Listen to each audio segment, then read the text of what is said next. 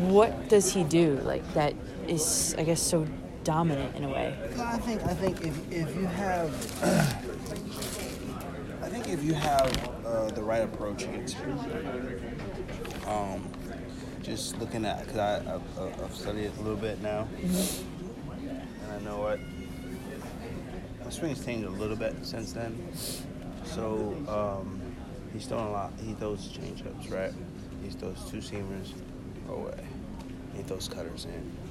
And so if you have a certain kind of swing, it really doesn't play. If you have a swing that's in and out of the zone, it really doesn't play well against him.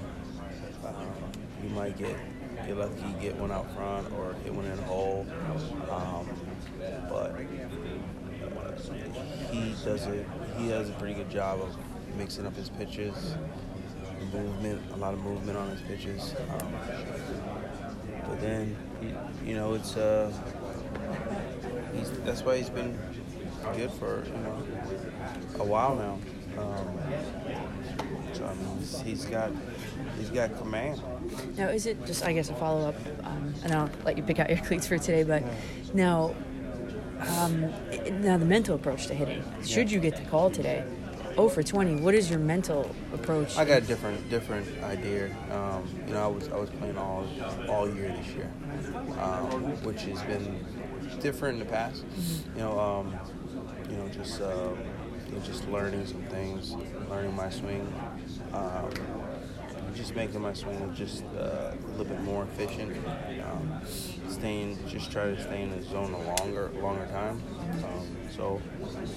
Now it would be different as far as, you know, just my mental approach.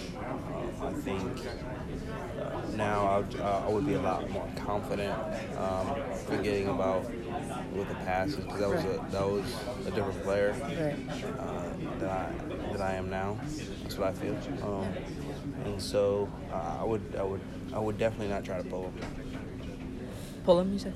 Pull him. Yeah, pull him. Side. Yeah, pull side. Yeah. I would definitely go with the pitch, even try to go the other way. Opposite. I think guys I've seen successful have gone all the way with them. Cool.